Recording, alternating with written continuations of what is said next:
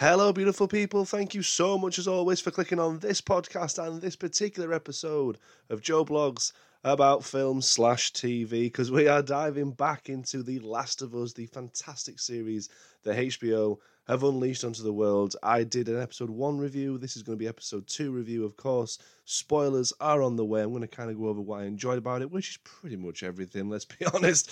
I'm not going to sit and regurgitate the whole plot, but there's a lot in this that I've. Um, I really did enjoy, and the series just seems to be just getting stronger and stronger, much like the cordyceps virus that is as well. But still, I am really, really, really excited to see where this um, where this show goes. I've obviously, as stated, played a little bit of the games, not too much, but I'm just enjoying this as a viewer, and I'm sure that other people out there as well are doing exactly the same, whether you played the game or not. Because the beauty of this, as I stated in the last episode, was that it's for everyone. You know what I mean? Like obviously the people in the fan base of the game really, really behind it, and of course they want to see the best, best kind of adaptation eh, that that can be done.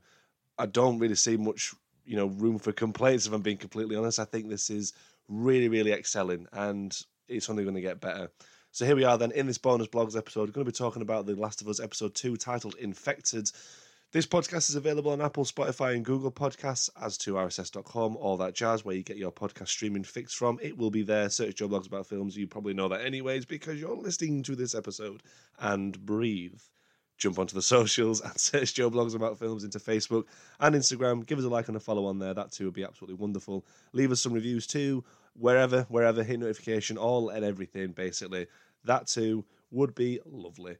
So infected, obviously this this episode, man, like the fir- I mean the first things first, we got to see the clickers, which is something that we've kind of seen teased, obviously within the trailers, and something that I'm assuming, like myself, many fans as well have been wanting to see pop up in the last. Obviously, it's going to pop in the last ones, but we've just been waiting for that moment. We didn't really get much of it in the first, obviously, episode. We got to see, you know, the first kind of infected in in, in America this is just kind of seeing how far they've come and, and, mutated in the last 20 years, and they're pretty, pretty bloody frightening.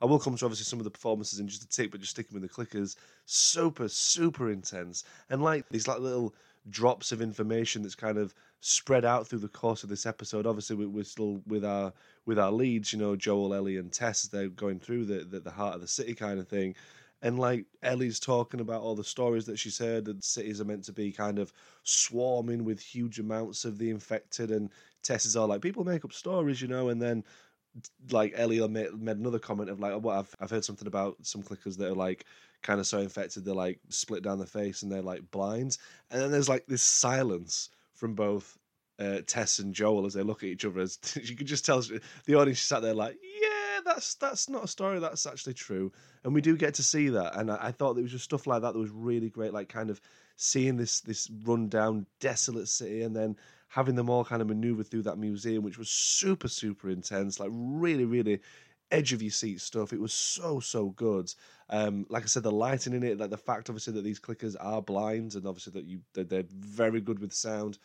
Just again, like enhancing that tension and suspense, sorry, and just waiting for the inevitable, which is obviously kind of any form of sound that will draw them to your to your current location. In this, in like the first kind of attack, it's just the kind of expected expected breathing that you would kind of feel in that moment. Like it's one of those where you try. It's like when you play hide and seek, you know, like you try not to breathe so loud that people can hear where you are as a kid, and then it, it's just it's kind of like a the the more like kind of adrenaline you get, the the more breathing actually happens if that is a sentence I've just said there, but you know what I mean. And that's what happens in this. Ellie is kind of taken aback as what she's seeing as this clicker makes its way down around them, and there we go. It's seen them, spotted them. Joel's having to tussle them. They're incredibly strong as well.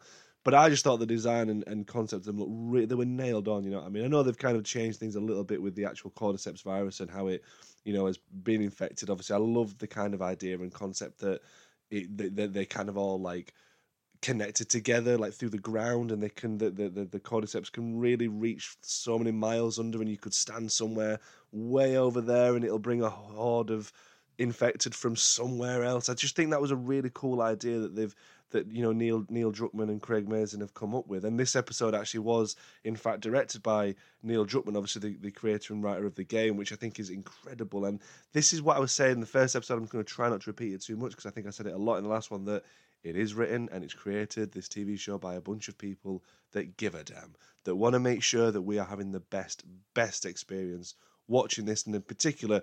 We know how game adaptations go. They're not great usually. This is just a huge exception. It's just brilliant. Like I am so excited for each weekly episode. It's ridiculous. Like I had to wait two days after this episode aired because me and my wife were quite busy Monday, Tuesday after it dropped. I had to wait until Wednesday. It was killing me. The suspense of not being able to watch it. That's how good this TV. Show. That's when you know you've got an excellent TV show on your hands there. And I think that everyone involved is doing such a good job, as I say.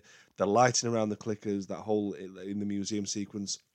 I think that it's a, it's such a beautiful setting. I will come to obviously the setting and all of the production design in just a tick. Because I do want to kind of focus on some of the performances in there, but it just looks gorgeous. As apocalyptic scenarios go, this looks beautiful. Now, this episode obviously was really heavy with Ellie as well, which I think is really good because we only got to see just so much of her in the last episode. I really love Bella Ramsey as his character. I think that they are doing such a great job in becoming and encapsulating who Ellie is. I love the dynamic that her and Joel have. Pedro Pascal is kind of like they don't trust each other at all. Obviously, Joel's more reason to it. Obviously, having seen that she's been bitten, but she's not turning or whatever. But they're still kind of a, a, hesitance there of like I don't really want to help this girl as in she's infected like if she so much as clicks like I'll put her down kind of thing. Like if I if I have to kill this kid I will do. And I guess that kind of shows just how much Joel's changed in the last 20 years or so because obviously losing Sarah has just changed him so so much. We got to see that in the last episode as well having gone from this distraught broken man obviously clutching onto his deceased daughter to then 20 years later he's just picking up a dead body of a child and dumping them on the fire to burn no problem whatsoever. I think that in itself signifies so much in the development of his character.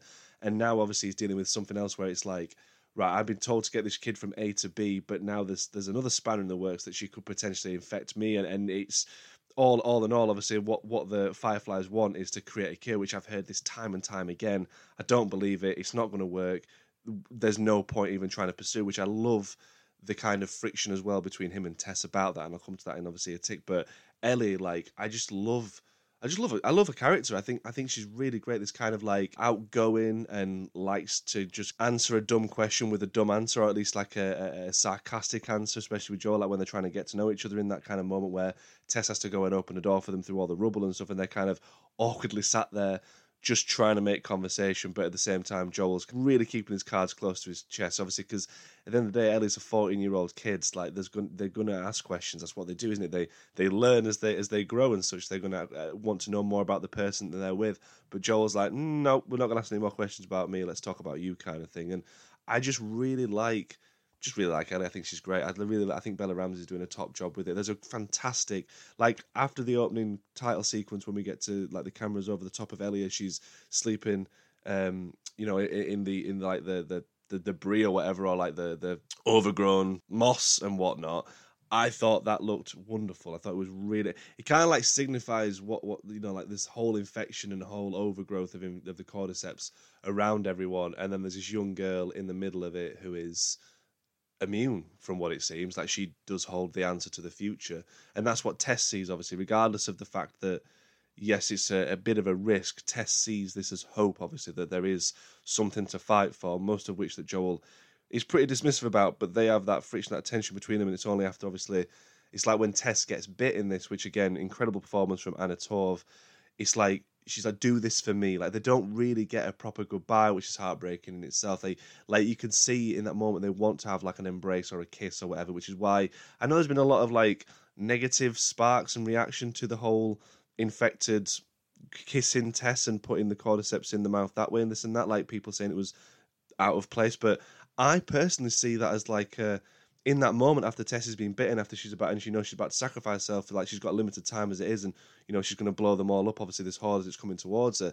I almost feel like it's the goodbye that she wanted to give Joel, you know what I mean? Like I think I, I listened on the on the um, Last of Us podcast that it's like there's no reason for it to attack because Tess isn't running, Tess isn't fighting back. It's like an intimate moment where it's just going to slowly come over and infect her. It doesn't have to attack, which I get that absolutely.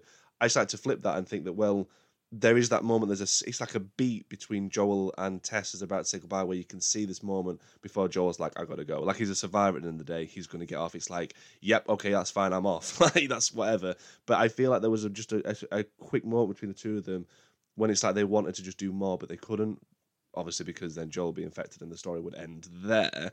But it's it's one of those. It's it's such a it's a great loss. I think Tess was a fantastic character. I know that she does meet her end a little bit differently in the game, but it's one of those where I am going to miss the character. I think that, that she kind of set Joel up on this trajectory of being able to bond and have a relationship with Ellie, but also save her life, kind of thing. Like it's the the last beacon of hope. Even though Joel's still hesitant and almost still blames Ellie for what has happened to Tess, they kind of blame each other, I think, anyways. But still, there's there's going to be a more friction. I'm looking forward to seeing where that goes in the next episode. But I just thought that Tess and Anna Torv, she was really great, and Bella Ramsey as well. They've all three of them. Like the beauty of it is that we didn't kind of cut away from them at all in this. We got to really, really enjoy them going through and say this abandoned and desolate city that's full of the infected, seeing what life is like now outside of the QZ, just to kind of get that feel and that vibe. And they've done such a great job of kind of emulating what the game did and making it onto obviously live adaptation of that. Like I think that there's so much on screen, like on set. You know, it's it's all set pieces. It's not CGI.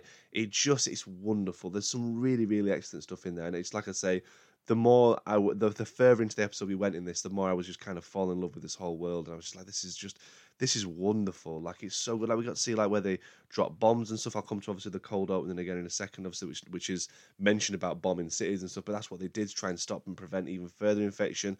Just all the just debris and such. It's just wonderful. And when we first hear a clicker or whatever, when we first hear that that cry out when it's after this, we've seen nothing and heard nothing other than our characters talking to each other it sparks that fear again. You're like, oh god, yeah, we need to remember that this isn't all safe. It's not all like everything's going to be fine. That they are actually in perilous danger, kind of thing. Like if they make a wrong move here, make a wrong step there, that could be the end of our characters. Obviously, it is for one of them in this particular incident, but I just thought that overall everyone was really great. Say in particular Bella Ramsey and Ellie. I think that they are doing a magnificent job with the character.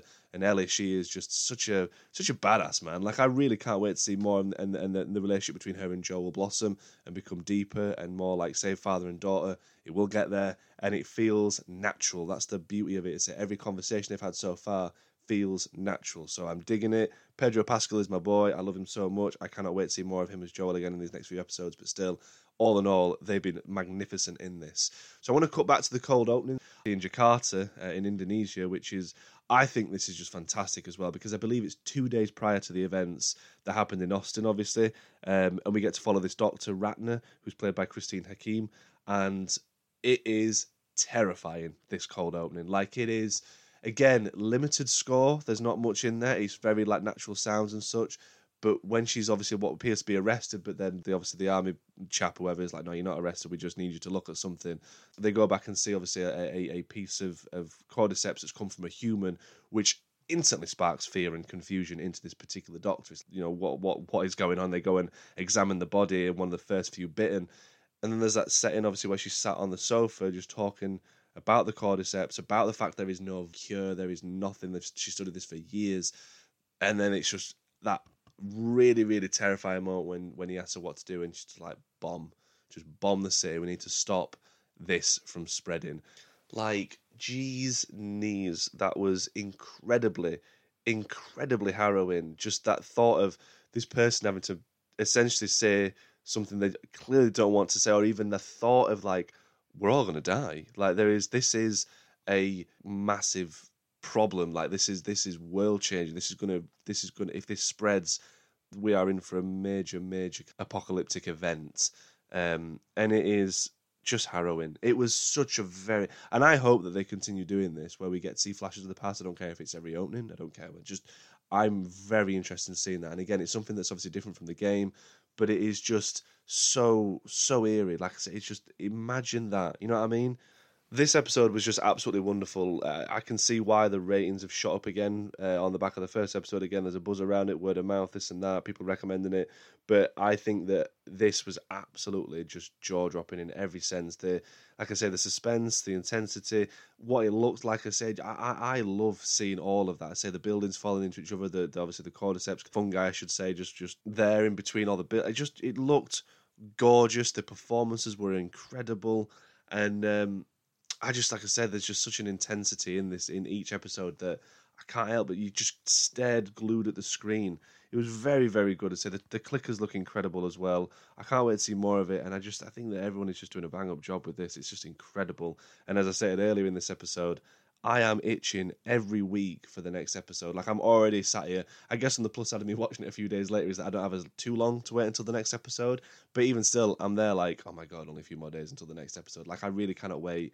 I can't wait for it all to be done so I can just go back and binge this basically. Like I'm already looking forward to rewatching it all again. I've only seen two episodes of it, but I can't wait to see it all. I just it's it's amazing. It's it's just fantastic. Credit to Neil Druckmann and Craig Mazin and everyone involved. They're just doing such a bang up job. HBO are killing it. I'd love to know your thoughts as well on episode two of The Last of Us. Were you a fan of it? Say, were you sad to see Tess go in the manner that she did? Were you happy with some of the changes or this and that? Just get in touch either way because I am absolutely all for conversations on The Last of Us and just always love to hear your thoughts. Again, thank you so much for this listening to this bonus blogs episode of Joe Blogs About Films. Be back obviously another in another week with another Last of Us review. Plenty more as well to come on the podcast, so don't miss any of it. Keep up to date with the socials, all that jazz. But until the next episode, take care.